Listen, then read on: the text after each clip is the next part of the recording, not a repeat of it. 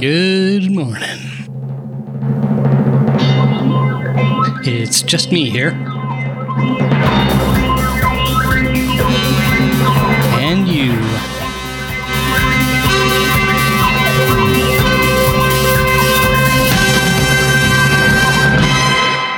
The uh, co-pilot's chair is empty today, I'm afraid. Matt is uh, traveling in the world. Well, and that's redundant. I don't I don't think you could be traveling not in the world. You could be traveling on another world. He's not doing that. Uh, but he's, he's somewhere uh, fascinating. Uh, he's gone to Iceland.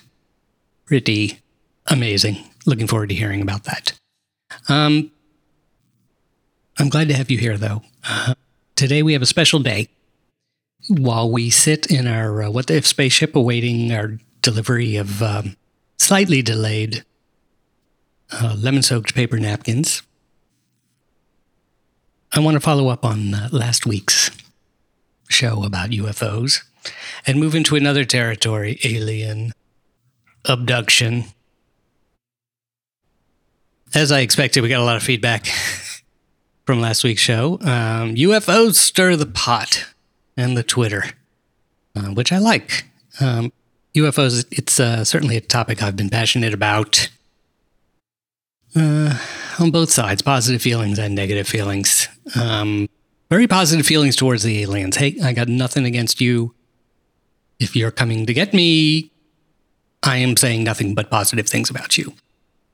Um, welcome to What the If. This is uh, the show where, uh, if you haven't heard it before, uh, welcome. We, um, what we do here is, uh, it's like a What If show, of which there are some others. Uh, also fine programs, um, where we take a, we right, we ask what if and something strange, and we follow it forward, some idea. Here, the goal is to learn science. Um, again, not unique, but I am unique. Matt is also unique. Together, we are some square root or cubed uniqueness. Throw you in the mix, and it's it's just off the charts. Um We put a the in What the If. We put the the there because we have very strong feelings about it. I mean, this is not just what the if, uh, excuse me, it's not just what if uh, smoking a pipe, sitting in the uh, lounge by the fireplace, nice as that could be, and saying, what if, I say, Johnny, what if, Matthew, and uh, uh, what, what would you say if... Uh, What if there were no gravity? Uh, instead, we say, what the if? There's no gravity. I have very strong feelings about Or I have very strong feelings about this. I don't need, mean to be negative, especially at this holiday time. I hope you're having a great holiday. This week, because it's just me here, um, I'm going to follow up on um, a tweet we got from someone who I can't tell if they're joking. This is the funny thing about Twitter. Are you joking? I don't know. But they said they were abducted by aliens. Okay. And uh, let me see exactly what did he say. This is uh, Jay, if you're out there. Uh, shout out to Jay. I appreciate your, um, you know, having a conversation with me on Twitter. Um, at What the If Show. That's our uh, Twitter account. Check it out. And uh, I posted a poll, What the If Show, on Twitter, posted a poll um, that said, do you believe in aliens? Uh, sorry, did you, do you believe aliens are abducting people into their U F Os? And there were several funny options and serious options for you to choose. Um, Jay uh, tweeted me and said, um, I have been taken on, I'm quoting Jay now, I have been taken on alien ships to very distant planets, with some like our own and others, and have seen the most beautiful things in the universe countless times. Our time is about to come, I was told. Dun, dun. Whoa. Jay, you freaked me out. Um... At this point, I, I, I have to say I'm glad I'm a skeptic, so I'm not totally freaked out uh, like I would be when I was a kid if I got a tweet like that or saw something like that on T V, like on my favorite show, In Search Of. Um, I here's what he says. I have known aliens since I was a child, and I am afraid of them. They are all puzzled as to why some humans are afraid of them. Afraid of them. So the aliens are puzzled as to why some humans are afraid of them. And the unknown. Why are humans afraid of the unknown? The aliens wonder. And I also wonder... Jay, I'm sorry to mangle your words. Jay says, I also wonder why. Jay wonders, why are we afraid of humans and why are we afraid of the unknown? Jay says, a lot of us have alien D N A in us. Whoa! Big claim. And this is why we're hardly aging with our bodies slightly different. I'm not sure what that means. Hardly aging. I think we're all aging. Mm, not sure. But but a lot of us have alien D N A in us. That's a pretty clear statement. I hear you. I hear you, Jay. I said, um, do you have pictures? I mean, he's, Jay says, I have been taken on alien spaceships to very distant planets, some like our own, and others not. And I have seen the most beautiful things in the universe countless times. Take a picture, Jay. Jay, please. Give us a picture. The most beautiful things in the universe. You've seen them. You're keeping it to yourself. I said, have you taken any pictures? Jay said, no. Quote, no, they always beam me up at night. Beam me up. There's a Star Trek thing there. Um, I don't know if they're using a Star a Star Trek type transporter with the guy pulling the the knobs down like it's an audio mixer, and but he struggles with it. It's like really hard to pull it. Like if you pull the knobs the wrong way on Star Trek, somehow that might mean part of your body is lost. Pretty scared. That guy had that, whoever that is should get a very high salary. I would give him a serious bonus every time I returned. Um, a big tip. I'd be a big tipper on the transporter on the Enterprise. Um, let's get back to Jay. Jay says, "No, they beam me." Uh, oh, I said, "Do you have any pictures?" Jay says, "No, they they always beam me up at night when I least expect it." When you least expect it, expect. I think that was on uh, Happy Days, a fine program where the Malachi Brothers, the Malachi Brothers, with the Malachi Crunch, they were, uh, what do you call that, demolition derby team that went up against the Fonz or something. I'm I'm really mangling this history of uh, Happy Days as well, but uh, one time on Happy Days, I'm pretty sure there was somebody who said, when you least expect it, expect it. And this is what the aliens said to Jay. So Jay got a Star Trek reference um, and a Happy Days reference. Interesting. Jay says, no. Uh, again, I said, did you take any pictures? Jay says, no, they always beam me up at night when I least expect it. And at the speed which they travel is unbelievable. A little typo there. He says, the speed they travel at, at the speed they travel at is unbelievable. A picture of the odometer would be fantastic. Oh, man. I mean, my problem with this uh, is, is, I'm sure like yours, I think if you're listening to this show, maybe you have the same take as I do, maybe not. Um, do you believe? I am genuinely curious. Do you believe in, in what, what's your take? I mean, do you believe is a, a broad question that seems to imply a simple answer, of which there is none. You know, what's your take on aliens and abduction? Alien abduction, aliens at all, U F Os.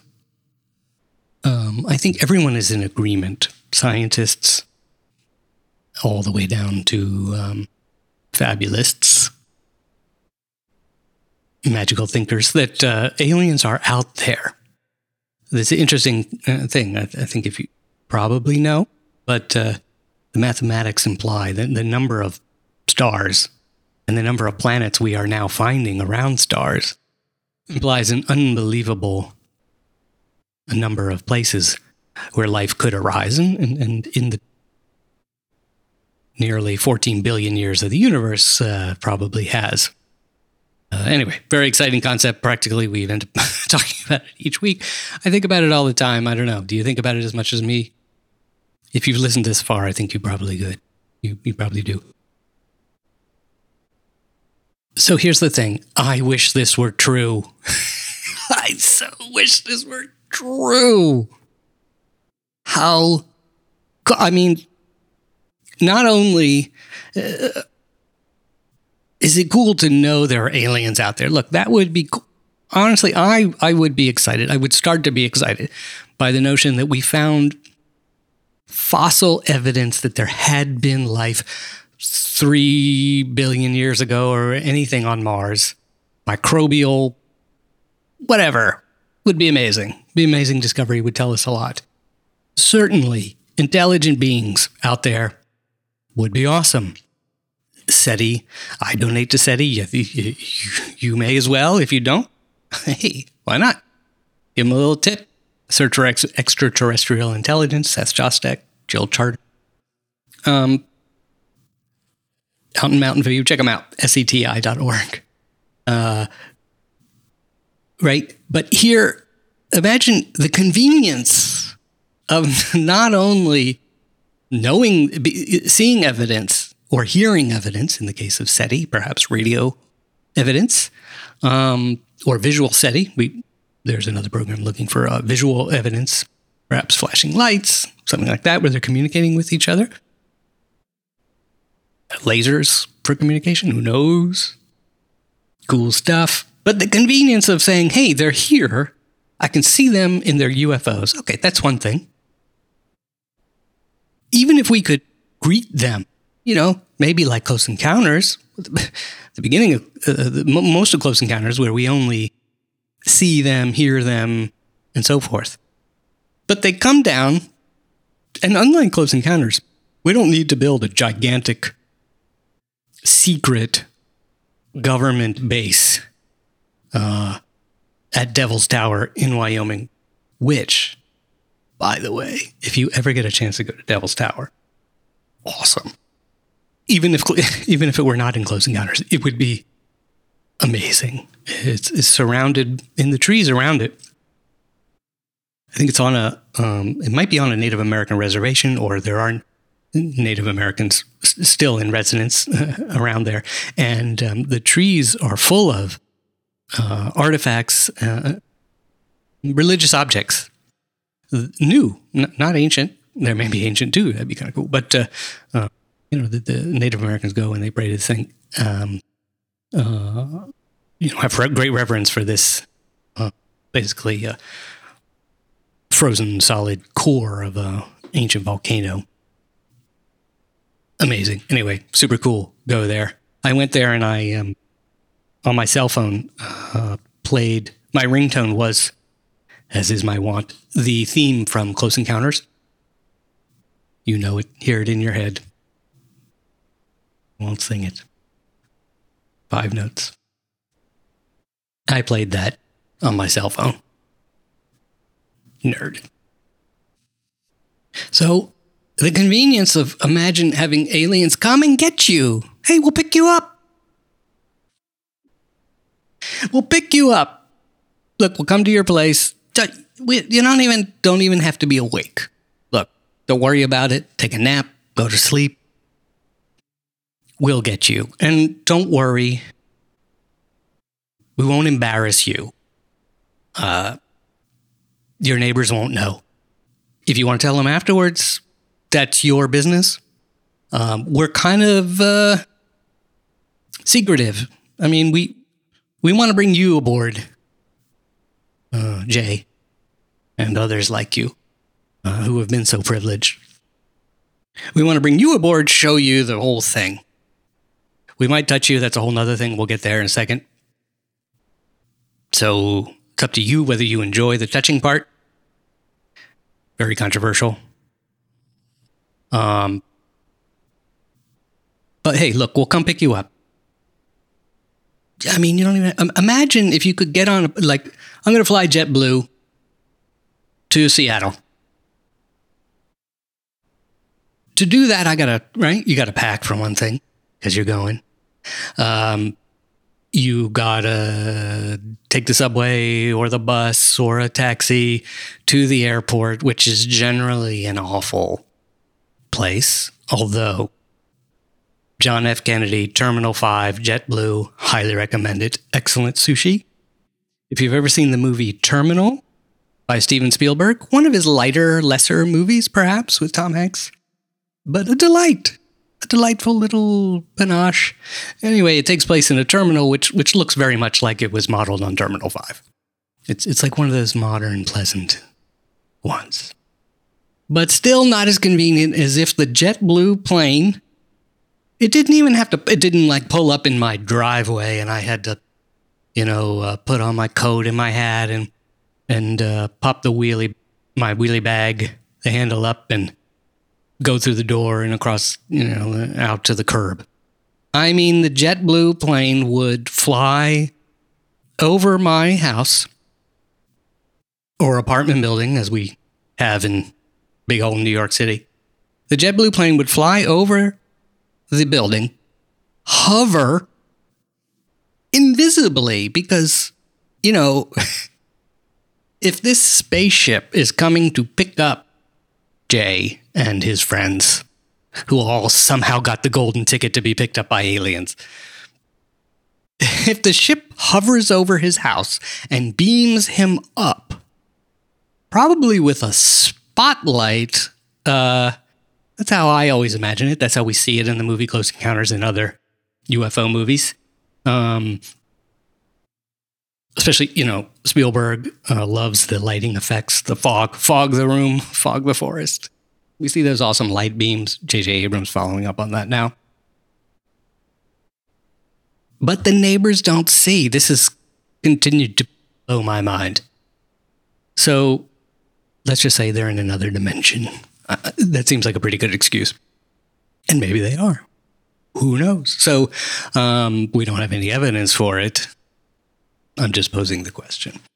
Um, as Neil Tyson, one of my favorite uh, phrases from Neil deGrasse Tyson is, you should be open-minded, but not so open-minded that your brain falls out.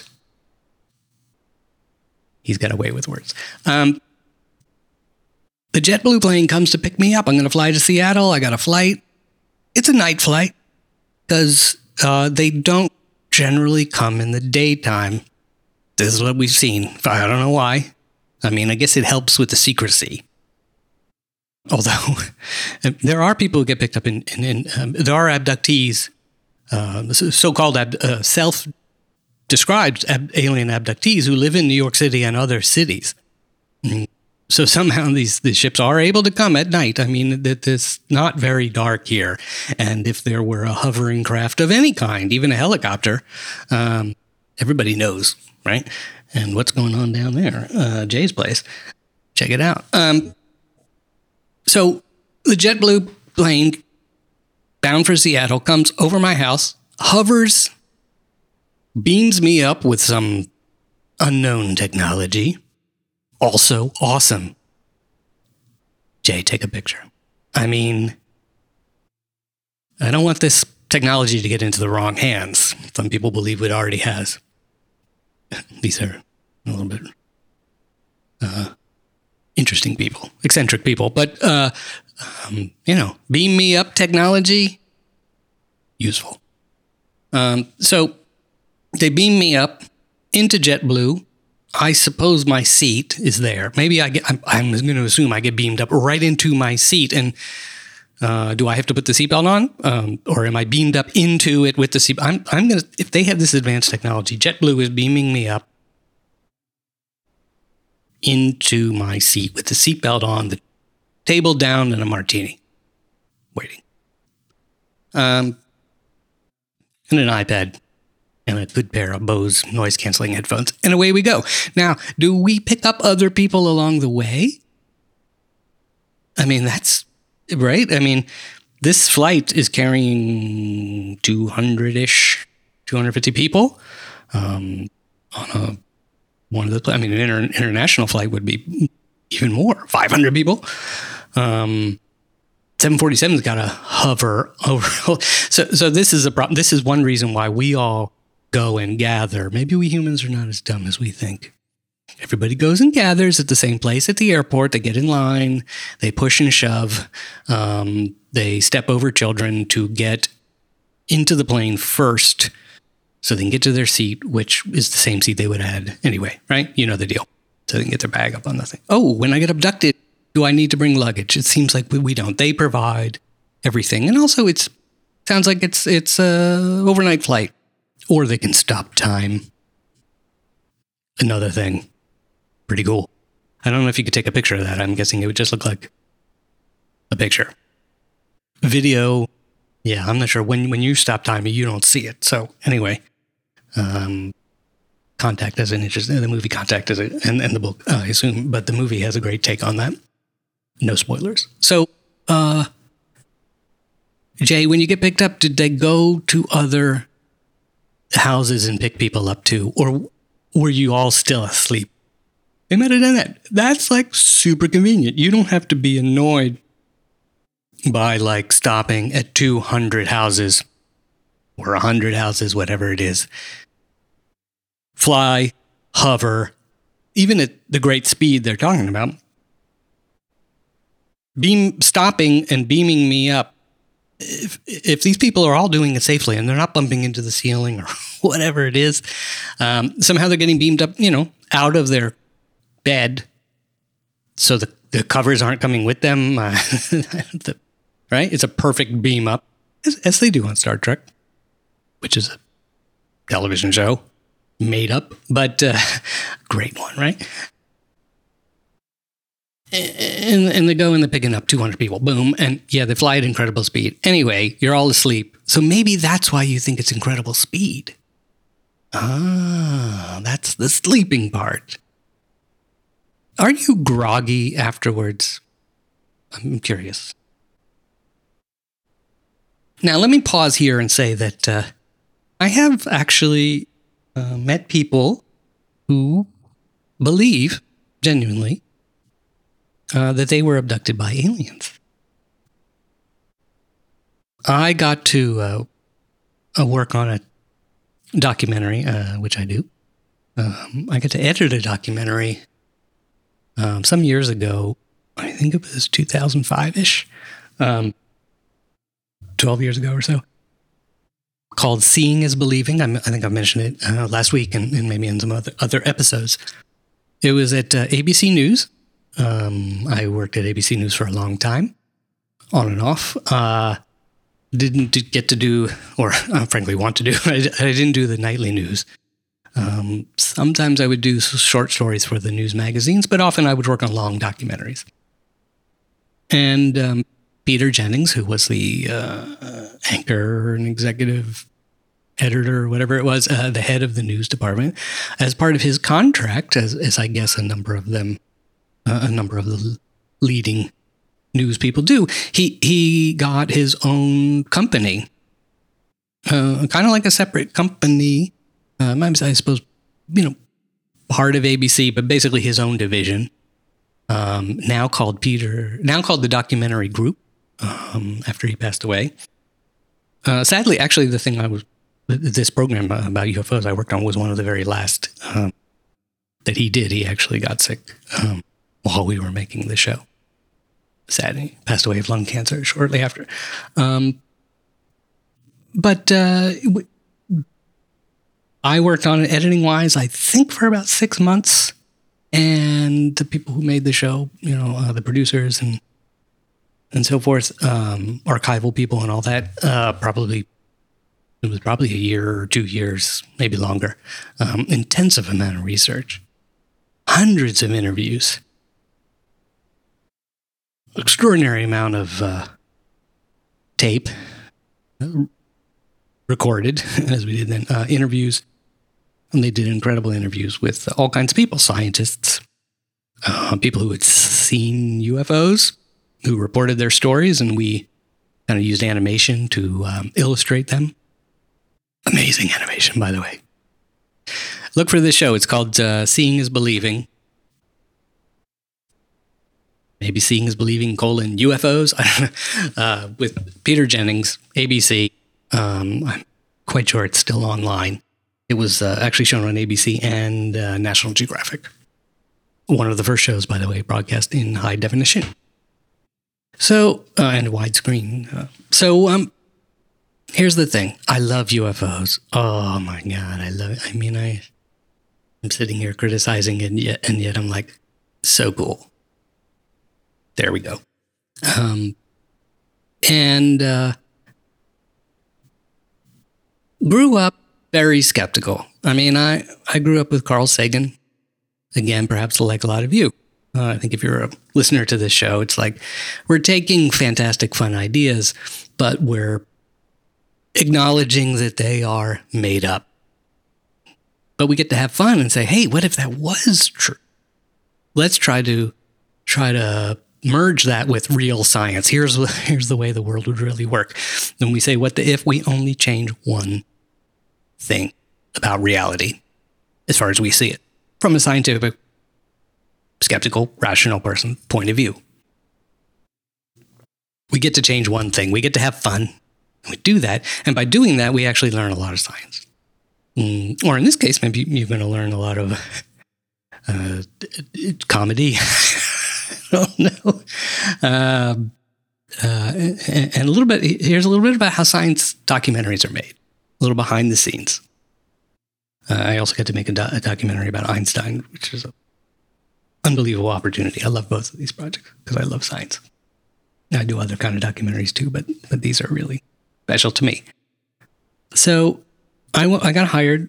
I couldn't believe my luck. I got hired on a documentary about, well, originally the program was not called Seeing is Believing, which is actually a good title. I, I think that that's the thing. If you see it, you believe it. Um. Nonetheless, the, the original, the working title was Life in the Universe, or Searching for Life in the Universe, something like that. It was going to be have a slightly more sober tone, um, which ended up being more about U F Os. Um, nonetheless, sharp, precise, focus, scientific analysis, breakdown, debunking, rationalizing, uh, finding the truth, the truth, truth, not the Stephen Greer disclosure truth, um, which I don't believe. I'm, I'm just saying, I don't see the evidence, but uh, including, by the way, the Roswell story, which um, if you don't know, I think I've noticed I've mentioned this story to a lot of people, this documentary to a lot of people, and I'm not sure everyone has seen it or knows the the full breakdown of the Roswell story. It is amazing. It was a secret government project, um, but it was sort of like a giant weather balloon slash kite thing with all kinds of reflectors hanging on a long tail of the weather balloon that was meant to to spy on uh, Russian, to see what the Russians were doing, whether they were, I don't know, uh, doing whatever atmospheric research or weaponry. And um, it blew up and it crashed, and it was really just sticks and Uh, aluminum foil and uh, or tin foil maybe in those days, and tape that had some funny symbols on it and stuff like that. Um, anyway, it's an amazing story. Look it up. So there was a chapter on, um, there are about ten chapters, or acts as we call them, like Act one, Act two, Act three. I think Act ten was abduction. And for this segment, um, a number of people, including uh, my old buddy uh, Justin Weinstein, um, and some of the other producers there, interviewed. First, they found through great research and and, and then polite coaxing, I, I think, got people to, you know, go on camera. Um, some of them with their faces hidden, and others not. You watch this documentary, and there's some people there that are like, yeah, I saw you. Uh, I was abducted. Here I am. They went on camera and they were interviewed uh, in sensitive fashion to get their stories, um, followed up by uh, interviews with uh, scientists, uh, researchers at um, Harvard, who did a well-known uh, in-depth study about the phenomenon.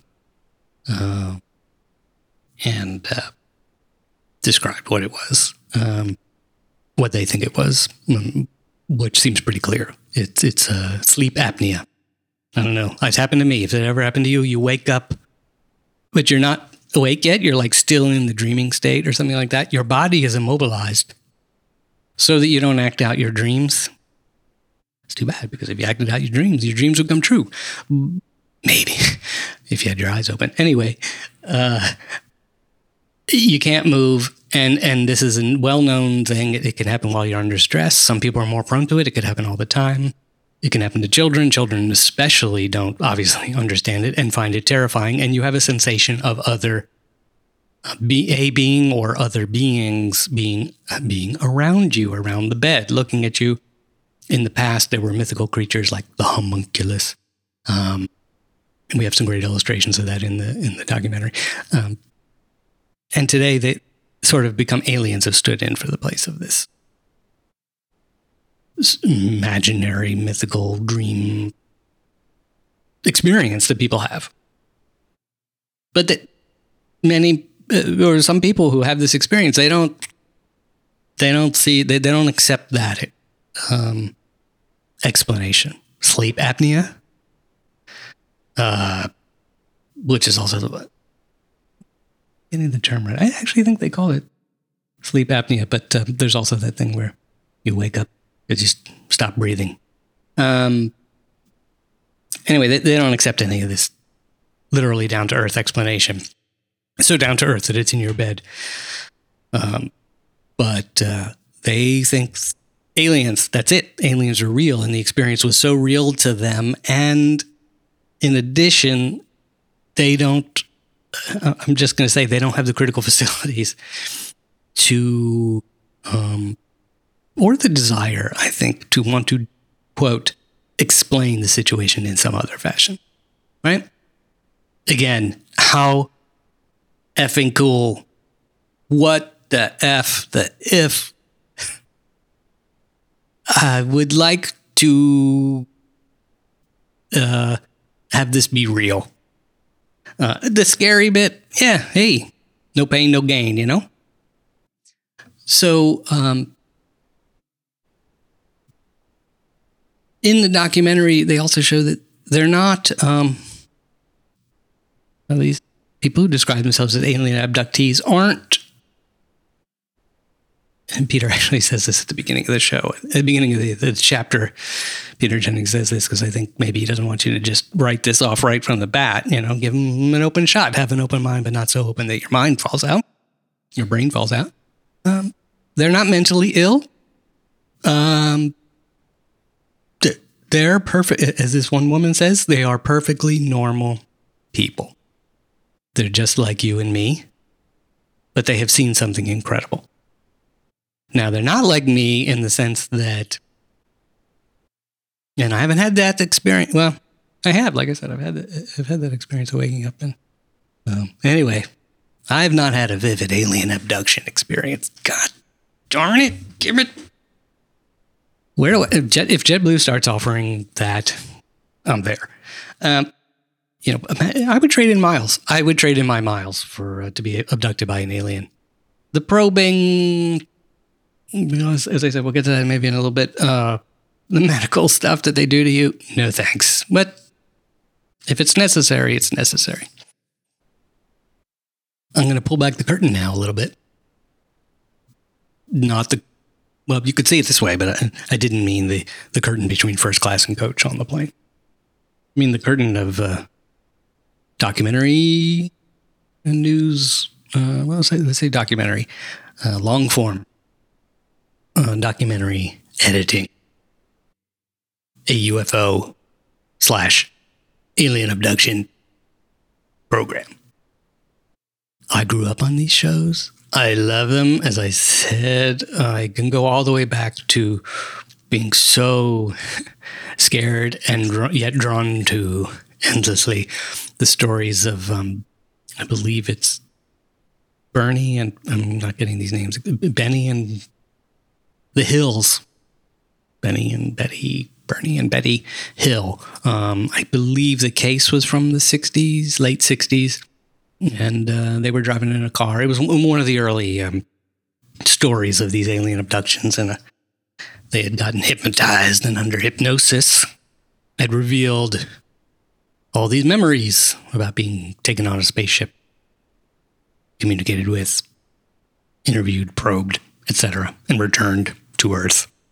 Um, with their minds somewhat wiped, but not so wiped that they couldn't remember in hypnosis, which I would think if the, the aliens really didn't want us to know about it, they, they could wipe it out at that level too, but they didn't, for whatever reason, uh, if you believe that. So um, just the image, right? The image of a car, especially an old car, I don't know, from the sixties, in the road, stopped in the road, in the middle of the woods, along empty country road at night, the mist blowing through the beams of the headlights of the car, and two people frozen in awe, awe and terror and wonder, staring at a craft that is parked in the road or hovering above the road or in the woods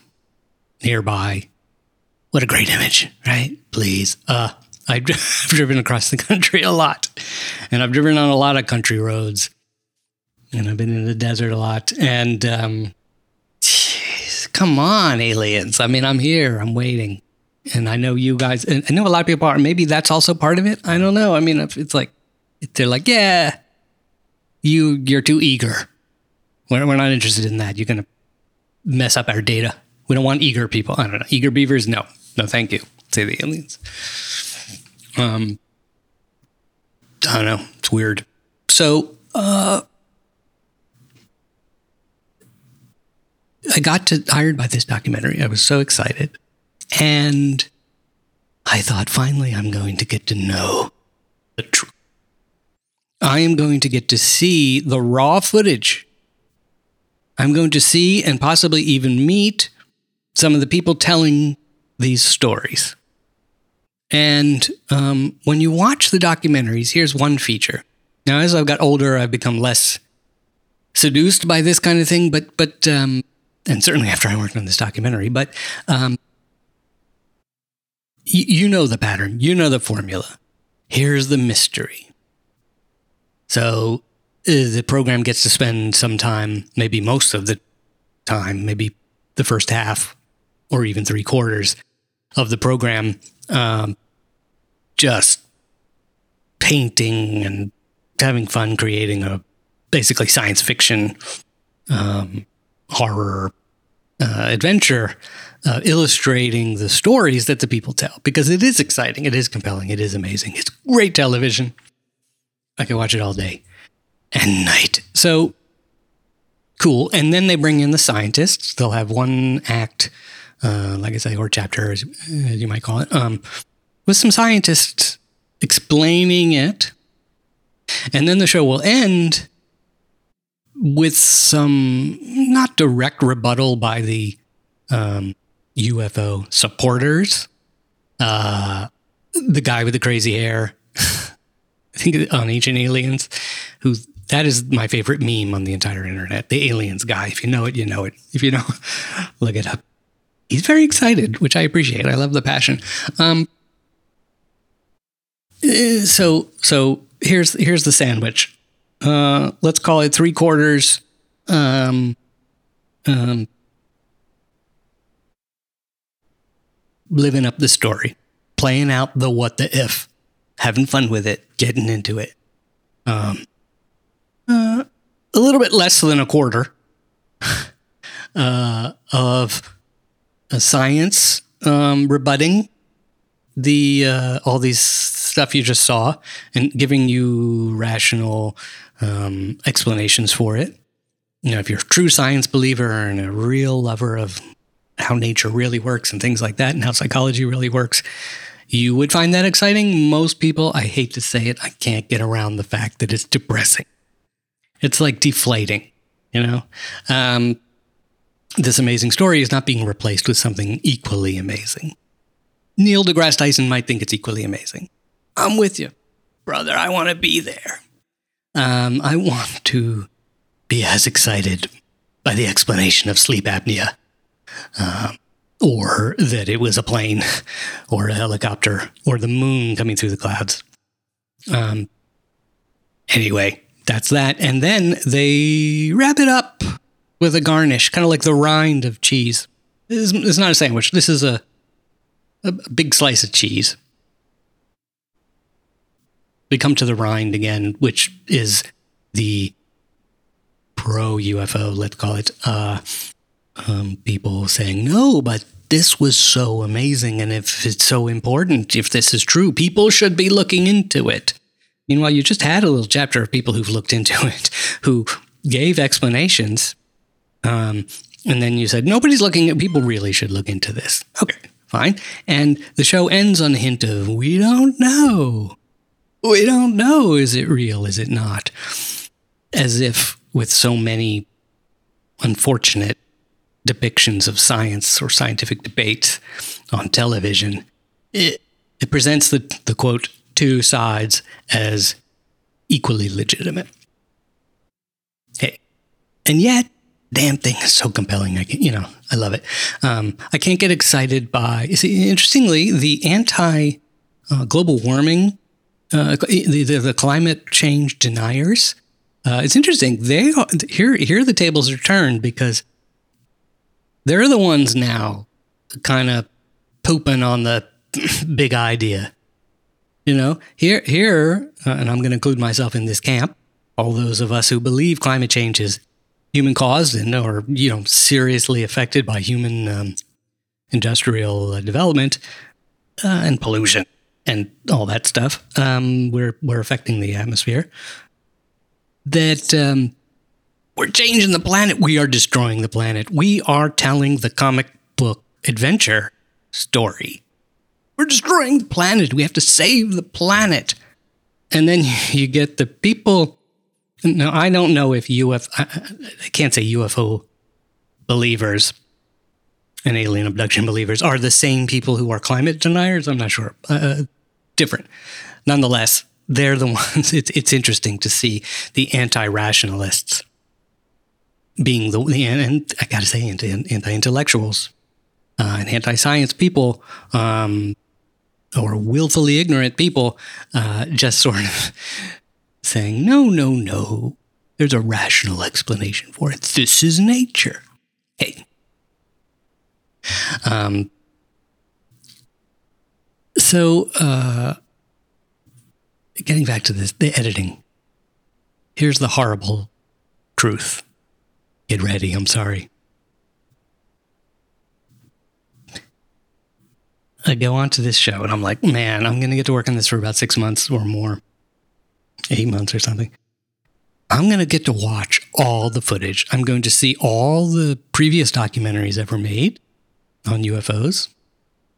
I'm going to see hundreds and hundreds and hundreds and hundreds and hundreds of hours with hundreds of people science, on the full spectrum of belief. Um, and again, with science is not about belief, it's about evidence. Well, it's called the spectrum. The spectrum from, from believers without evidence to believers because of evidence. Um, I'm going to I'm going to hear the whole thing. I'm going to get it all laid out in front of me. We even, by the way, we even got to uh, our archival people, uh, researchers came back from Washington once uh, from visiting, I believe, the National Archives, where they brought back copies, like seriously high resolution, basically identical looking copies of the actual original papers from Project Blue Book, the secret research project that the U S Air Force ran for a long time. Uh, and there's a hilarious stories about that and kind of spooky stories about that uh, in the documentary as well. And, you know, here, here are the pilots' handwritten uh, reports and drawings of what they saw. So anyway, I'm, before I get hired, I'm like, uh, before I start working, I'm like, this is amazing. I mean, I'm going to find out because I know before I go into this show, all I've grown up on all these documentaries and I am definitely skeptical. I studied science. I interned at NASA for a little while. Um, I love astronomy. I love Carl Sagan and Cosmos and the Science Museum and all that. Um, and I also love science fiction, but I can separate them. Uh, But I figured there's something there's a mystery there, right? I mean, there is a mystery that there's too much evidence. There is too much unexplained.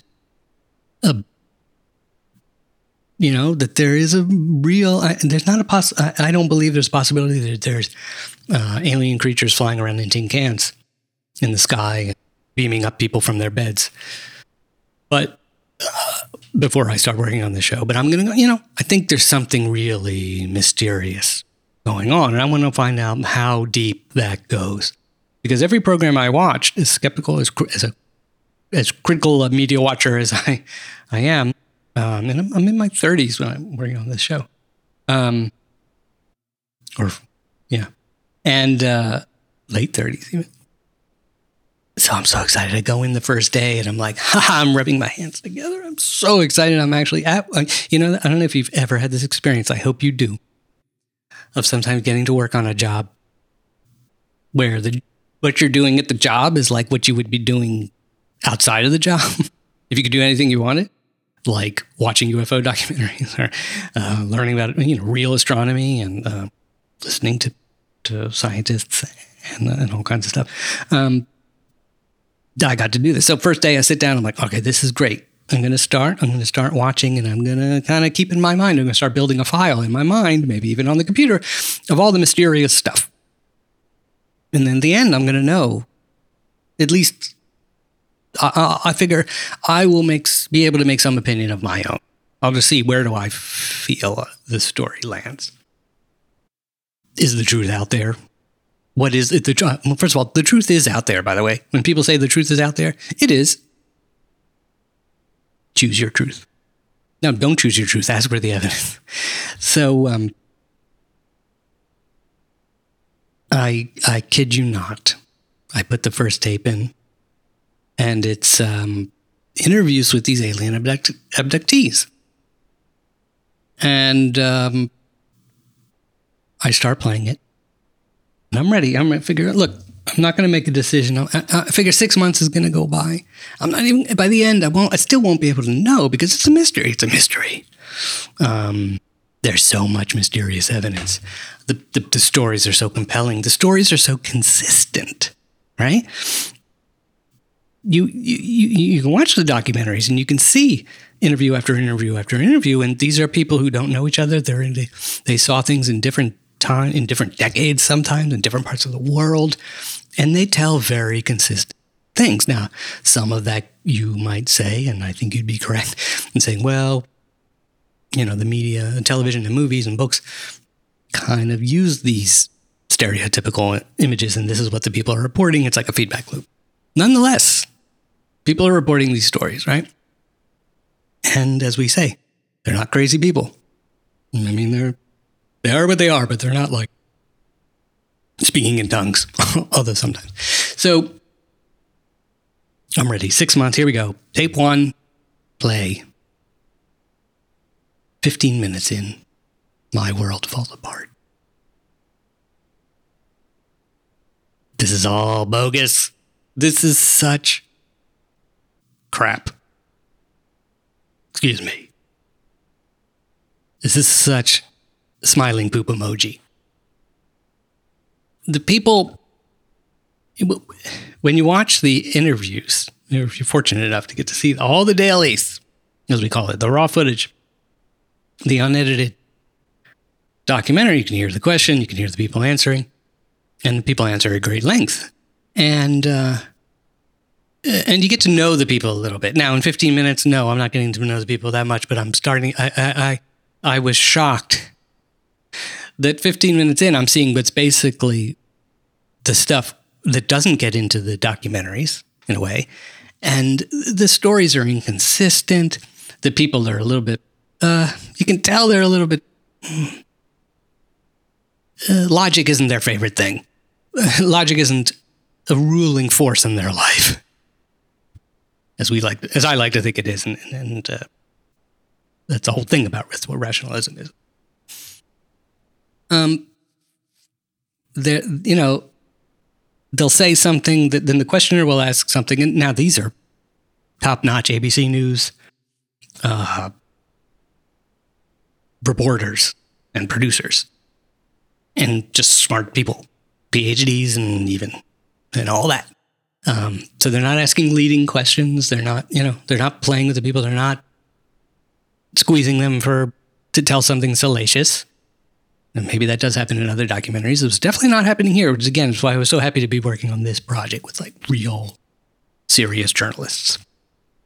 And, uh, They, they, you know, answering this, the questions that people would change their change the details, sometimes in big ways. I can't go into detail, you know, it would take me a long time. But uh, um, it, suffice to say that fifteen minutes later, I was like, the credibility of a lot of the people who were um, telling the tales, who were basically the only evidence we had, eyewitness accounts. No eyewitness accounts, even from, you know, uh, legitimate, I don't know, more professional observers, like military, um, pilots, policemen, stuff like that. Uh, people trained to observe and remember and note details. And sometimes who actually do note them down, literally, um, or, you know, record them or report them. Anyway, um, so just looking at ordinary people right now, lay people, telling these stories, and, and they're clearly just like making it up as they go along. Now, now they definitely, I don't mean making it up like uh, totally inventing it out of whole cloth right there in the interview. They've told these interviews many times. Most of them have gotten their stories together through, quote, hypnosis. On another show, I could go into that more in more detail if you want. Let me know. Feedback at what the if. Dot com. Tell me what you think. What do you want to hear more of? What do you believe? So I'd love, to, I'd love to know. Please tell me. What are you thinking right now? Make a mental note. What am I thinking right now? Tweet it. What the If Show on Twitter. Or email feedback at what the if dot com. So I did continue for six months more. And I kept hoping. I mean, I kid you not, every day uh, I went to work hoping, or every time I put a new tape in, or, you know, hit play on the new stuff that had been digitized into the hard drive um, to watch a new interview and, and so forth. Um, I really was like, give me them, give me something. I'm just like, whoa. Um, now the thing that got this all going last week, uh, that spurred Matt and I to, to discuss this topic, U F Os, was that this awesome belief, uh, not belief, awesome revelation that uh, Department of Defense uh, has been investigating again U F Os, which I think is fantastic. I don't think that's a waste of money. I say more money. We got a lot of money. Give it to them. Don't take it from children. Don't take it food out of people's mouths, but you know, maybe take it out of some other things which are less valuable to humanity. And, um, you know, let's find out. Let's keep looking. Research is good. Um, and there was this amazing footage of it from a Navy um, fighter plane of this thing that looks like a U F O. Go online. If you haven't seen it, go online. Look at, you know, look up New York Times or Government Project. It's not hard to find. Um, and look at the video. Again, it's grainy, of course. Uh, th- there was a funny meme I saw on the internet that said, uh, it is a picture of a U F O and it says, and then there's, you know, giant text written on the image and it says, oh, U F O, let me go get my worst camera. Even the, even the Navy is doing, the Navy pilots are doing that. So, uh, you know, don't fire up that high res uh, thing, or maybe they can't show it because they don't want people to know that they actually have much higher resolution reconnaissance uh, video. But, of us and our enemies. So it finally got to, um, I got to work on the chapter about military pilot sightings, the most compelling stories of all. And I'd like to talk about this more next time. Uh, next time I bring up, uh, I get to address this, this issue. Uh, and again, tell me if you want to hear more and exactly what, what specific things interest you the most. But um, there were, I mean, I was taken in in these interviews. I didn't just say, oh, okay, this is bogus. But eventually I did. Uh, eventually I saw again, the inconsistencies, the power of suggestion. I talked about, uh, I mentioned last week, the Rendlesham Forest incident, which is, an, I believe, an American missile base, American Air Force, some kind of American base in the United Kingdom. And uh, they saw something in the woods one night, some mysterious lights, and they went out. And there's an audio tape. This is an amazing, you know, go online, find it, listen to the audio tape of the Rendlesham Forest incident. Uh, and there's there's a number of documentaries, too. Uh, Brian Gumble some time ago had made a in-depth documentary, which is actually pretty good, I think, um, about this incident and some others. Anyway, you can hear them getting more and more worked up about what they're seeing, and it evolves into they're seeing something totally inexplicable, something that's defying physics, and so forth. Um, now, eventually, it's it's been explained, and I'm going to talk about next time. I'll talk about that. I don't want to give it away. See, I'm going to do it. I'm going to give you the U F O documentary sandwich. Mm, delicious. The rind. The rind. U F O cheese wheel. So delicious. And um, uh, semi-hard cheese, like the evidence. And um, semi-hard science fiction. Soft science. And delicious. So, uh, next week I'll talk about that, the breakdown of the military reports. Uh, this that was a journey I went on. Um, let me get back to the abductee. I'm just going to wrap up my journey. And I'm going to talk to Jay and other alien abductees, so-called self-identified alien abductees out there. Go to sleep. I remember I had asked Jay, did you take any pictures? No, you know, I couldn't. They take me, it took us so fast. And, so and I I can't remember if you replied. Maybe I didn't say this outright. I'm saying it now. People, maybe we should all do this. Go to sleep with your phone in your pocket. Your your smartphone that has a camera in it and a four K video recorder and great microphones. Put it in your pocket. And dare the aliens to take it out of your pocket and demand that you take no pictures. You know? Uh, if they don't take it away from you, defy the little sign at the entrance to the U F O that says no photographs. Even if it says no flash photography. If you need to flash, flash it, baby. Get some detail in that image. And shoot video, for God's sake, if you can. And hold the camera steady. The camera, the cameras today have incredible stabilizers in them. So l- let those do their work. Hold it steady enough. Um, and look, I'm a documentary filmmaker. If I got abducted in one of these things, not only am I going to be filming, I'm going to be interviewing. I'm going to make these people sit down, these aliens sit down and say, look, what's the deal?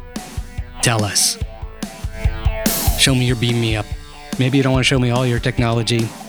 I'm going to do everything I can to push them to let me bring evidence back to humanity um, that this whole thing is real. Say, you know, just stop the mystery. Let's move on to the next step, aliens. This, the teasing has gotten enough, you know?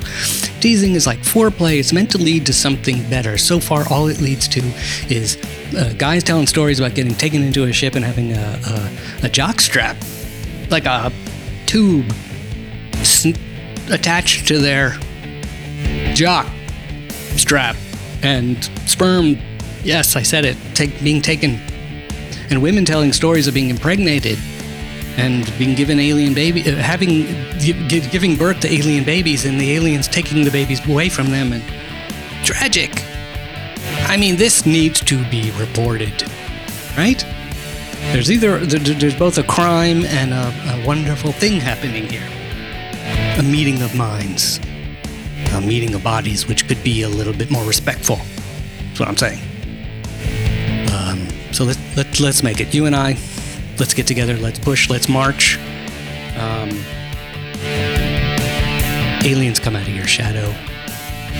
And uh, people, until they until the aliens voluntarily do that, do your part. Do your part. Uh, next time, um, next episode, uh, Mac comes away and two. Mac comes back in uh, two more episodes. The dogs are going crazy, by the way. I think aliens are nearby coming to get me. Let me hurry up and finish this. Um, uh, next week, I'm going to follow up. I'm going to tell you the stories behind the stories, getting inside the evidence of the military pilot sightings that I heard. Some of the most compelling evidence. Uh, what would have been the most compelling evidence until I got to see all the raw footage. And um, I'm also going to tell you how I got seduced as an editor. Oh, it's so seductive. Into editing sequences uh, that, that didn't go on the air. Thank you very much. But uh, as I was editing, you know, as I was just beginning, I was like, oh my God, I just without thinking edited something that has all the people telling the same stories together and, and other sequences I put together. And I was like, oh, it's so easy to make these things that make it look like the story is real. There's a mystery. Everyone's telling the same story. Everyone's seeing the same image. And man, as an editor, that's just like, mmm, chocolate. You gotta do it. So, um, more fun stories to come. Um, lastly, I say to the aliens and I say to you, I want to meet you. I really do. Ah, oh, it'd be so cool. Um, um, the, the final word uh, tonight, um, tonight, today, this morning, see, time stopped at a frozen, uh, what, I lost time. I lost time uh, from my visit to the aliens in the middle of this show. Uh, my, mo- my mother gets the last word. Uh, last week I mentioned how uh, she had left it. My mother believes in a lot of things, a lot of these things. And um, uh, had the un- misfortune to be growing up with a kid who was crazy into science and willing to debate at every turn, and still am. Yes, if you're listening, we will continue this discussion. Um, anyway, she just said, uh, uh, I listened to your podcast. I'm not going to approach that. I listened to your podcast, and uh, I think I should be paid, because you're using my testimony in your story. Uh, no, I'm just kidding, she says. I'm just kidding. But I should be, I should be paid. I mean, I, I listened to the, I'm quoting her now, I listened to the podcast and I was tickled. But maybe I should be paid. There's no payment, I don't get paid, so nobody else gets paid. But aliens pay us with some evidence in our hands. Thank you. Thank you so much for listening. Uh, this has been a special, unusual uh, episode of What the If. I hope you enjoyed it. Um, stay tuned. At, at the end here, I, I want to give a, I'm going to go through the mailbag um, and just give a shout out to different people um, who have written. There's a lot of people that have written, and, and I want to respond to you and say, hey, and so if you're one of these people, or you want to know what's, what is the What the If community, which is now many, many, many, many, many thousands large um, and global. Oh, you hear some of what people are saying. S- stay tuned after the uh, the end theme song. We're going to come back and we're going to do that. Um, if not, if you got to go, if you got, uh, you just woke up and you're on the ramp of a U F O that's flying away and you forgot to take a picture, go do that. And I will see you. I always say that. See? Something's wrong with me. I will talk to you, and I look forward to hearing from you. Um, feedback at what the if dot com. On Twitter, it's WhatTheIfShow. The website is what the if dot com. Uh, if you can go to iTunes and leave us a review, that's awesome. If you use some other podcatcher service like Stitcher or whatever, um, leave us a review there if you can. Podbean, I think, is another one. And um, also, by the way, a big shout out to Marco Arment's Um, Marco Arment and his fantastic pod app, podcasting listening app, Overcast. It's the one I've been using forever. Um, and uh, boy, we've been getting just tons of fans from Overcast, um, which is wonderful. So I appreciate that. And um, I leave you with one big question. What the... I wish Matt were here so that he could say F, F, F, F, F, F, F, F, F, F, F.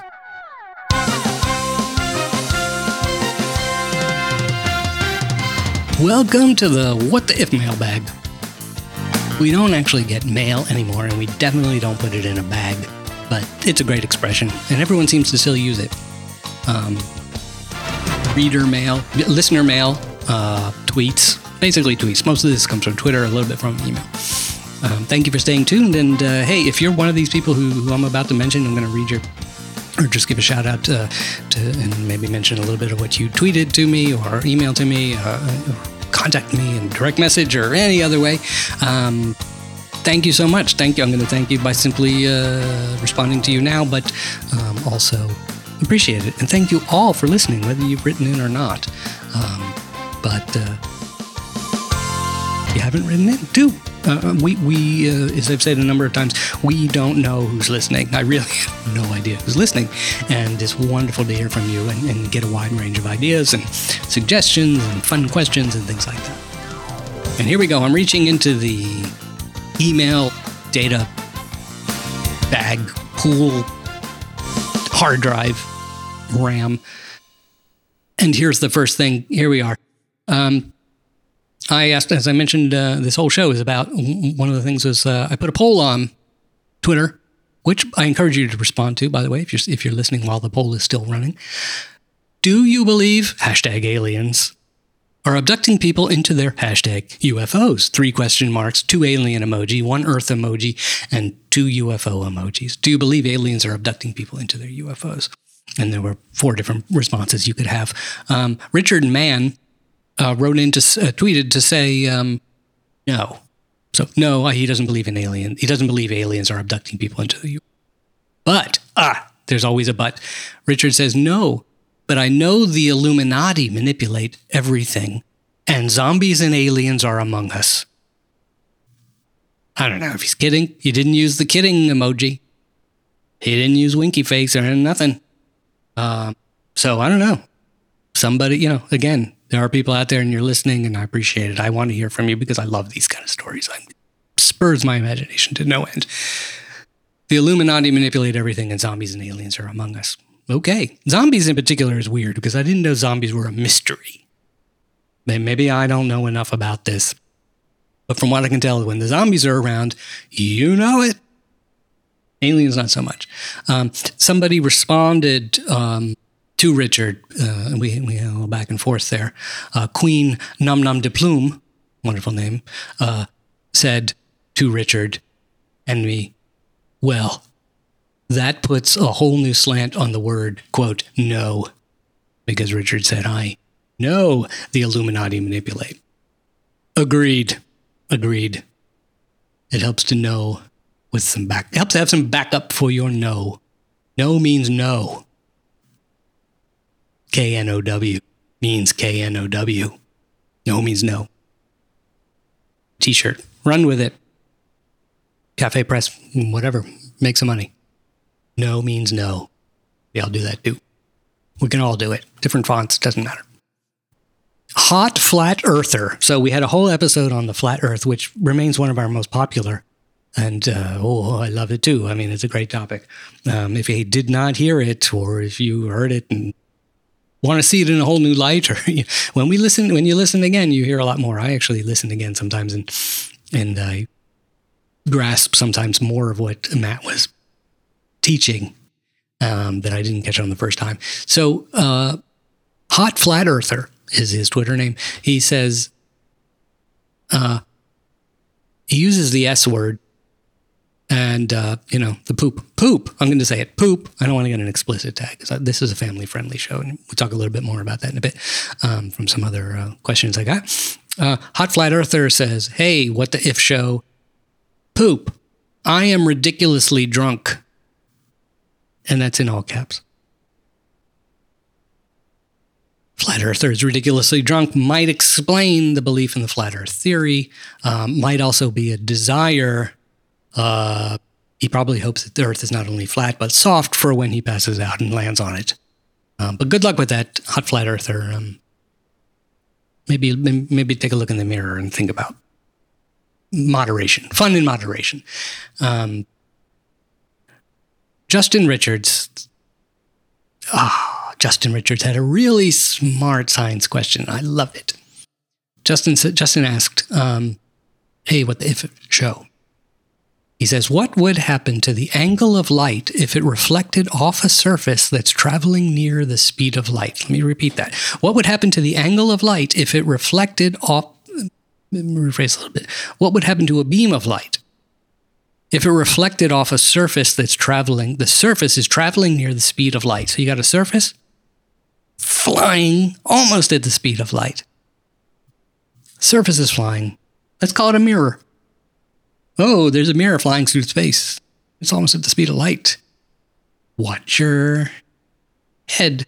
And uh, you, you shine a flashlight beam at it. And Justin asks, could it change direction like when a ball hits a moving treadmill? So I thought, no, probably not, right? I mean, it's an instantaneous thing. Light photon hits it and bounces off at the same angle. E- even though the thing is moving, it just bounces off at whatever angle it was at when it hit the surface at that time. Turns out, uh, Matt explained, that's not true. That in fact, and this is what Matt said, the light would indeed be bent. So the beam of light that's hitting a surf- hitting a mirror that's flying through space at almost the speed of light, the light beam that hits that mirror will be bent. How bent will depend on whether you are riding the mirror, awesome, or sitting on a nearby planet. Also, not bad. Um, safer. And Matt says this is an effect called relativistic beaming. Relativistic beaming. Say that three times and use it at the next cocktail party and you will be awesome. Relativistic beaming. That's my favorite band name of the moment. Hello, Cleveland. We are relativistic beaming. Um, he, Matt could go on in more detail, he said, but Twitter is uh, uh, limiting, obviously. Uh, Justin, if you want to know more about that, hey, let us know. Um, Susan, uh, sorry, Suzanne, Suzanne Stowe says, um, oh, she responded to a tweet I put up about um, this awesome story in Ars Technica and, uh, and elsewhere in the news, I suppose, um, that uh, NASA engineers have uh, contacted or still in contact with the Voyager, one of the Voyager um, satellites. Probably both still, but th- there's one in particular he was mentioning. I can't remember if it was one or two, Voyager one or Voyager two. Um, they sent commands to it.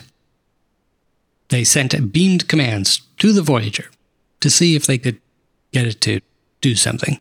I think they wanted to see if they could correct its course or give it a little nudge in a particular direction with whatever vapors of fuel it had left. Um, after sending the commands, it took nineteen hours and thirty-five minutes for the signal to reach Voyager. nineteen hours and thirty-five minutes. It's almost a whole day. So if you sent that, that signal out at uh, midnight, um, it'd be at seven thirty in the evening, seven thirty-five in the evening, that your radio signal finally reached Voyager. And then it took another, of course, as this works, it took another nineteen hours and thirty-five minutes to hear if the spacecraft responded. So um, just under forty hours. Or just about forty hours um, to get a reply. Unfortunately, a lot of times I reply with email, for instance, uh, much slower than that. With phone calls, even slower than that. I apologize. Um, but hey, Voyager. Still going. And it did. It did respond. And it did do what they wanted to do. Uh, unbelievable. Unbelievable. Out there at the edge of um, transitioning from our solar system into interstellar space beyond the solar system. Still going with the gold record on it. Um, now, Monkey, that's his name, Monkey on Twitter, says, what the if the, what the if show? Why should I listen to your show? I'm intrigued. Uh, I, I'd followed him on the Twitter. This is how he found out about me. He says, you followed me and I'm now intrigued. Firstly, as to why the hell you followed me. Because if it was for mindless self-promotion, that's a mark against you. Oh, Monkey. But I need a damn good... So, he, you know, he began this kind of politely, and then by the end, he was fired up. But I, he says, I need a damn good reason to start listening. So what is it? Question mark. Uh, I only have a two-word reply to you, monkey, and that was you said... Uh, sorry, three-word reply. Four, four if you include the contraction. You said, quote, I'm now intrigued. Good enough. As far as following you, and, and, and a number of you may wonder, how, why, how did I find you? Why, why is What the If show following you? Um, uh, Twitter recommends people. So um, just, you probably see this too. Um, because of your interest in space, you know, they're they're recommending these people. Um, you also follow Carl Sagan and uh, um, other podcasts um, that deal with space, uh, Star Talk Radio or whatever, Brian Cox, all kinds of different things, awesome stuff. Um, so here are people who also are like that, follow them. So that's what I'm doing, building a community. Um, monkey, you should you should listen because you're intrigued. If you are listening and you're hearing this, thank you. I'm so glad uh, you got to this point in the show, um, and uh, I'd love to hear. I'd love to hear what you think. Was it worth it?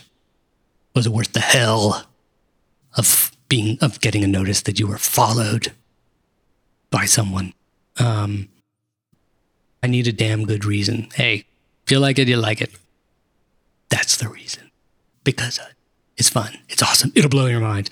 Stanta O'Claws, tour guide Stan, is his Twitter Twitter handle. Stan says, hey, What the If show, thanks for following.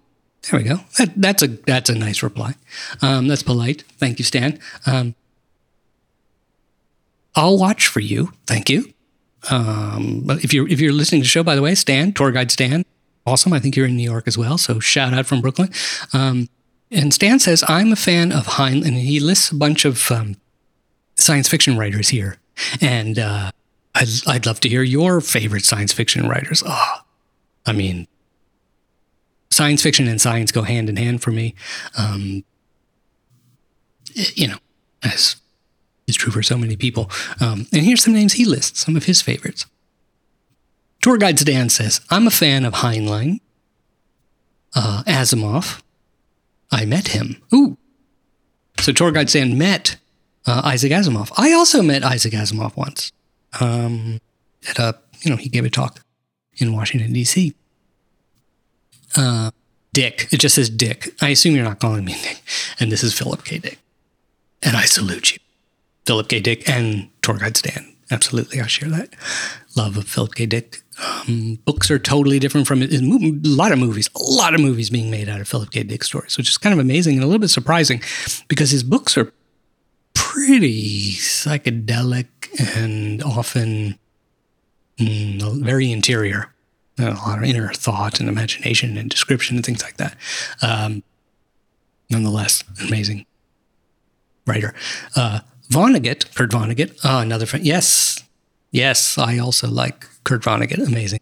You met him. I did not. That's pretty... Actually, I'm sorry, I did meet him once. Oh, sorry, I was working at a bookstore and he came and gave a talk. Um, I forgot that. Kurt Vonnegut, fantastic. Blish, James Blish. Now that's a good one. I like James Blish. Um, I think maybe he wrote a, he wrote Star Trek, right? I'm sure he wrote other things too, but I believe I may have read some of his Star Trek novels when I was a kid, if I'm getting that correct. Anderson. Oh, Anderson. I'm drawing a blank on who that is. Um, McCap. Also, I don't know McCap. Anderson, McCap, Fontana. Is Fontana, D C Fontana, the writer. Uh, she wrote for Star Trek. No? Um, maybe, maybe not. And he says, my sister met her.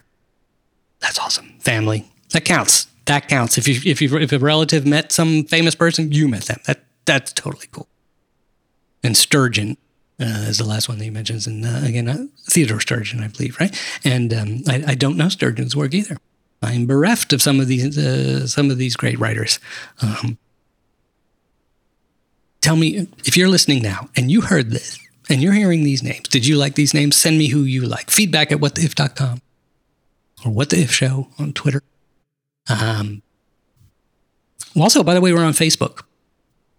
Um, if you're on Facebook, too, if you're one of the seven hundred billion special people on Facebook, um, look for What If. Uh, it's, it's just a page called What If. That's our show uh, page. All our episodes are there, by the way, on what the if dot com, the website. You can also hear all our episodes, but on the Facebook page as well. I always post there. And and you can have, I mean, one cool thing about the Facebook pages is it's a good place to have conversations about things. So that's cool. And you can share stuff, obviously. Um, share stuff that we, you know, take stuff that we put and share it with your friends or share stuff with us. Both ways. It's great. Facebook. Try it. Um, now, Royal Savage fifty-four. At Royal Savage fifty-four. There are fifty-three other Royal Savages, I guess. Um, says, uh, as he's responding to, I, I, I post I post a lot of science news that I come across, some stuff that's just cool. If I think it's cool, it's like, boom, I post it, I share it. Hey, take a look at this. Um, New York Times Science is a great source of stories, the New York Times Science section. Often Dennis Overby um, and some others, great writers. Um Anyway, the, the New York Times Science had a story. It said, we may not be able to explore the galaxy, but in the fullness of time, the galaxy will come to us. Mm-hmm. And Royal Savage fifty-four jumps right to the apocalyptic and says, I hope it's not in the form of a planetary-sized asteroid on a collision course with us, a definite E L E, end-of-life event. I assume that means, or just, E L E, run for your life. Um... E L E. I like that expression, uh, that acronym. Planetary-sized asteroid. I like that. Now, the question is, planetary-sized asteroid would be a planet, wouldn't it? Maybe not. I mean, we know there's a lot of dispute about what planets are. Hashtag Pluto. Hashtag send the love. Um, Nick Hannum says... Um, Oh, okay, this was cool. So, listening to our, he's responding to our uh, Flat Earth episode. Um, Safety Not Guaranteed is the title. And uh, he sent something very interesting. I thought this was kind of cool. It's an image, and I don't know who made this illustration, but um, it's an, it's called Flat Lunar Phase. Anyway, it, it shows, I think what it's showing is, if the Earth were flat, and there were a lunar um, eclipse. And that's when the Earth is in between the Moon and the Sun. And the Earth, uh, the, basically, if you're on the Moon, you would see the Earth blocking the Sun. But if you're on Earth, cool lunar, right? You see a lunar eclipse. You see the the uh, Moon in the sky. It gets darker and darker and darker as the Earth blocks out the Sun on it. And eventually it goes uh, totally dark or kind of reddish um, because it. The moon goes completely into the shadow of the Earth because the Earth is round and huge and blocks the entire moon. Well, if the Earth were flat, uh, this illustration that Nick sent shows uh, basically like a slice, just like a horizontal rectangular shadow, uh, kind of long, long, long, long oval shadow going across the moon, the flat Earth, just making a slice across the moon. That's what it would look like. That's a pretty cool image. Um,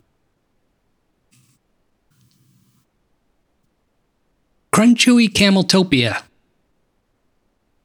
Uh, she writes, um, I believe it's a she based on her photo. Uh, I'm currently downloading all the episodes, What the If Show, and I plan to listen during my runs. So that's awesome. I'd love to know, what, what are you doing when you're listening? Are you, you know, I, I listen to podcasts when I'm taking a walk or biking, um, riding the subway, all those in-transit things, definitely. I also listen at home. And um, so Crunchewy Cameltopia listens during her runs. And I apologize, uh, I didn't mean to. Uh, see, here's, here's how much I know about running, which I don't do. Thank you. Um, I said, great. Let us know what you think and enjoy running. And, and I did a waving emoji. I love emojis. And she replied, quote, enjoy, quote. Which I'm assuming she's saying, you don't know anything about running and it's not enjoyable, but I do it anyway. I salute you, Crunchewy Cameltopia. Next up, billions of, this is the name, billions of billions of blue bistro. Try it again, billions. This is, I'm starting again. Three, two. Billions of billions. No, that's not even right. Three, two.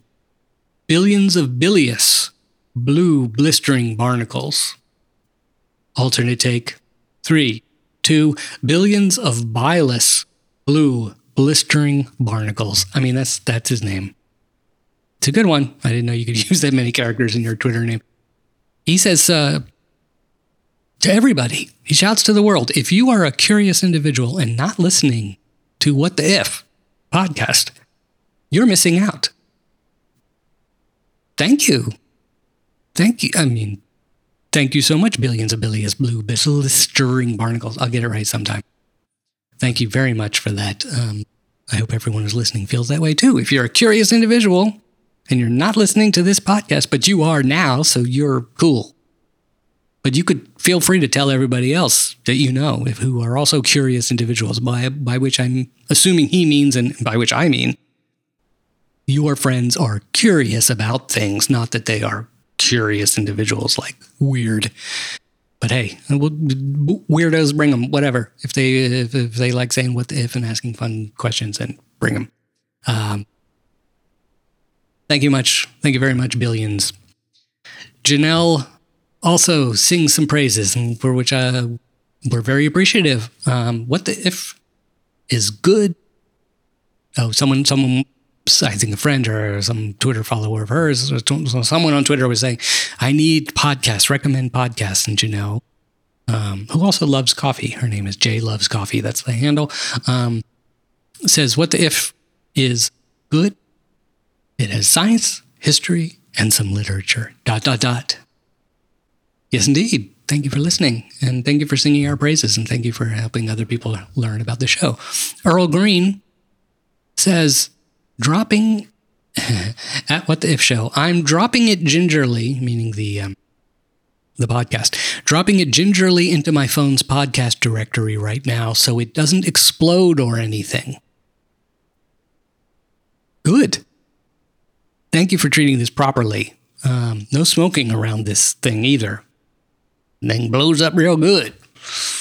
And he says, let's give this a go. Earl, I, I hope it didn't blow up on you, but I did hope, I do hope it blew up in your mind. And I'd love to know what you think. I hope you enjoyed the intellectual shrapnel. Um, Earl also mentioned it another time. So maybe you finally started tuning in. I don't know. But let me know. At Logbook Guy is your handle.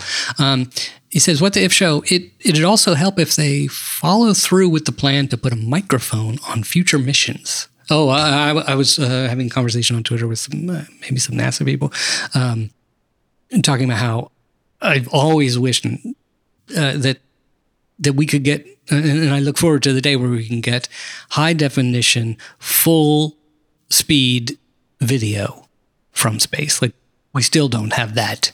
Um, we get individual frames. I mean, hey, uh, low resolution, full full. speed video. Uh, I just think it'd be really cool. I understand, like, look, they couldn't do it till now, or for whatever reason, science, other things took priority, power, et cetera. Nonetheless, I do believe that when we get that, people are already interested in space. There's, there's no shortage of people interested in space, but we could always use a lot more. And our space explorations, both NASA and, and other countries around the world, um, that when they start delivering full speed and high resolution, if it can be, um, video, as well as with sound, if they're in a place where there could be sound, um, which would only be in some kind of atmosphere that's thick enough to make sound. But um, that is going to that is going to change everything. That that's just going to be another leap forward in terms of people beginning to grasp the true perspective of things, and and, and being able to enjoy and. Um, the wonder of the universe, and get excited about exploration and supporting it, which I think is good. So he, he mentions uh, it'd also help if they follow through with the plan, which uh, Carl Sagan, I believe, was the one who, as with so many things, pushed this plan that J P L on, on their Mars landers, um, they were going to have a microphone on one of their missions, and at the last minute it got scrapped. It might have been Curiosity or one of the more recent Mars rovers, I think. Uh, anyway, um, he, Earl is saying it would help if they could follow through with that plan and put a microphone on future missions, so Mars Mars can be so so we Mars can be heard, he says. So we can hear Mars. I'm not sure if the wind is thick enough. I'm not sure if the air is thick enough on Mars to make wind. But if Carl Sagan was suggesting putting a microphone on there, it must be maybe a certain sensitivity could put on there. Um, the combined effect of video and audio, he says, would be magnificent. I agree. Let's do it. Um, you know, Elon Musk, all hail Lord Elon, he of space and uh, cars and whatnot, and PayPal. um, man, if and when he gets some uh, craft to Mars, there's going to be fantastic videos. The SpaceX, the the production value of the SpaceX um, launch broadcasts uh, is fantastic, and uh, and the video. Yeah, anyway, he he understands. It's cool, um, and maybe also he's he's okay with blowing money left and right uh, to to help people appreciate what he does. It's cool. Jacob Riley and Eric Conrad, two separate people, both asked about, is the show appropriate for children or youngsters? Um, Jacob said, is your show more adult-friendly or more all ages? Eric said, is it truly for any age? My son is nine and has a passion for science.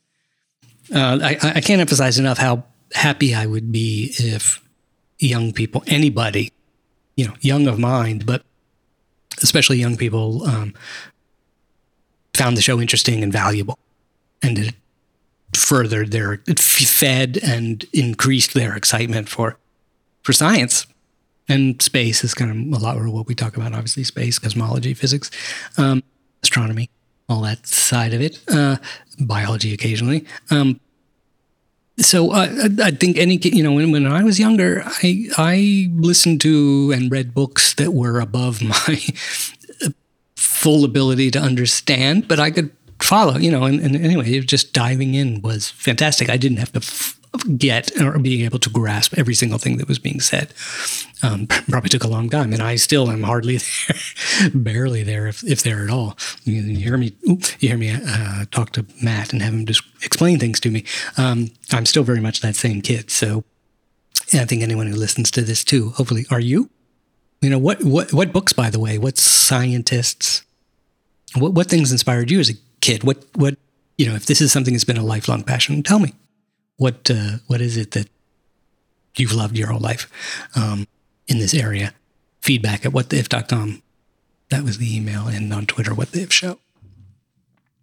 So yes, I, uh, obviously you heard me, uh, instead of, uh, swear words, I'll throw in emojis if I can, uh, bring the kids. Tell them, and uh, if if there are any young people listening, hey, down, you know, let's hear from you and ask questions. Uh, kids have the best questions by far, the best questions.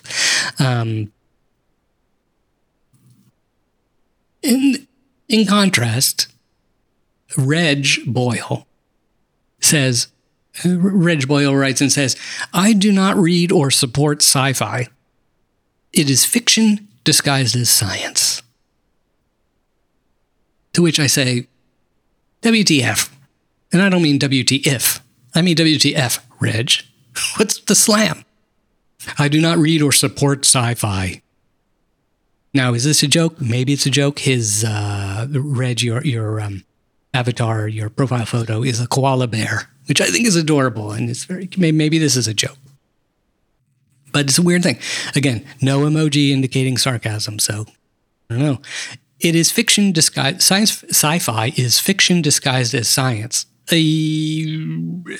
first, when I read that, I was like, oh, yeah, duh. It's in the name. And then I was like, no. Fiction disguised as science? Fiction is in the... is in, the fi is for... Fic, yeah, you know. Reg, you know. My dear listener, you know. Um... One quick note, and I'm interested in people's feelings about this. Sci-fi, the term sci-fi.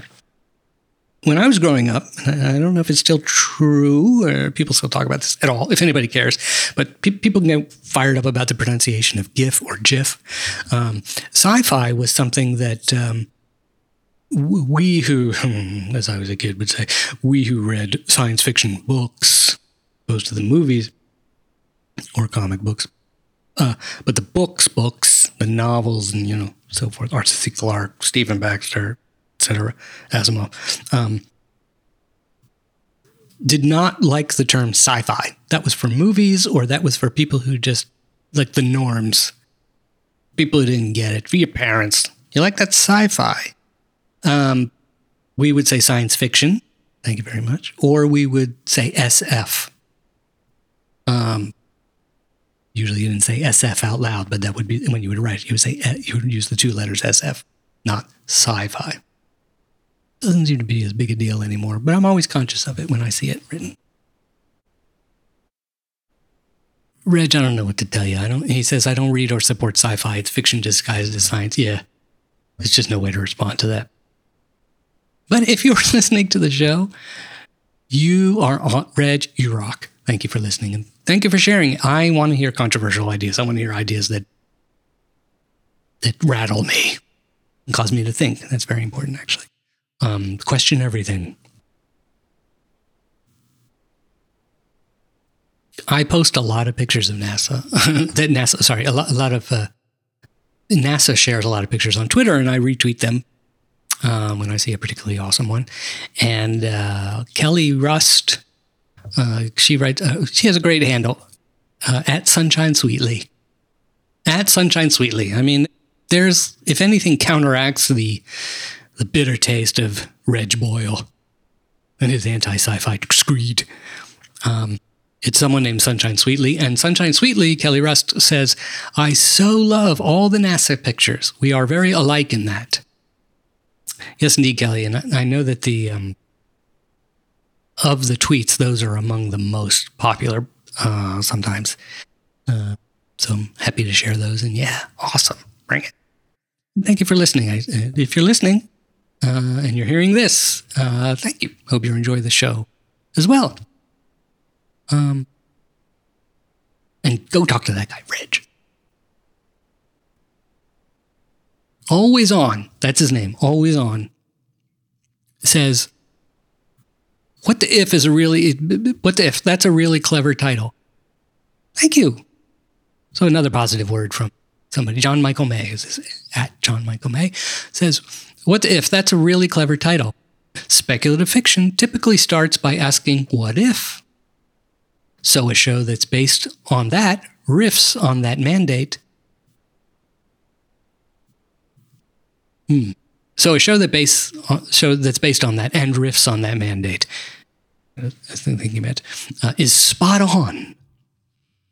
Spot on is one of my favorite phrases. Perhaps you are a Brit, John Michael May. If so, thank you, and I hope you're listening and enjoying the show. Let us know. And finally, uh, there's a totally weird Twitter account. There's actually a couple, uh, two or three of them.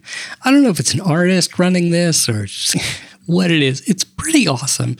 Um, one of them, it, there's a trio of them, but one of them is called Suit Sat Adrift, as in spacesuit, uh, a satellite, I don't know, it's basically spacesuit adrift. It's a, it's the idea is that there's a spacesuit just floating around in space, got lost, and it tweets. And uh, sometimes they're sad. There's a very melancholy tone about it. Uh, the only thing, the, the, he and the, the two other ones that are uh, similar, there's other weird objects floating in space and they tweet, and I think they're all the same person um, running this account. Uh, They're kind of weird and melancholy, and they tweet a lot, so oh, I had to, I'm afraid I had to unfollow it or whatever, but clogging my mentions. But just as an example, here's a picture of the spacesuit floating around in space, and they, they, they tweet directly to you. So a spacesuit floating in space, tweeted to me, tweeted to our show, tweeted the show. So we have, a, we have many friends of the show. If you're listening, I hope you're a friend of the show. I consider you a friend of the show. And We another one of, the, one of our more eccentric friends is a spacesuit floating in space and abandoned, and uh, that spacesuit tweets and says, "Hey, at What the If show, the astronauts and I were a team. I was their skin, they were my heart." It just that's lovely and sad and weird. What the if, man? A spacesuit if it tweet. thoughts. Pretty. Again, I want to thank you for listening.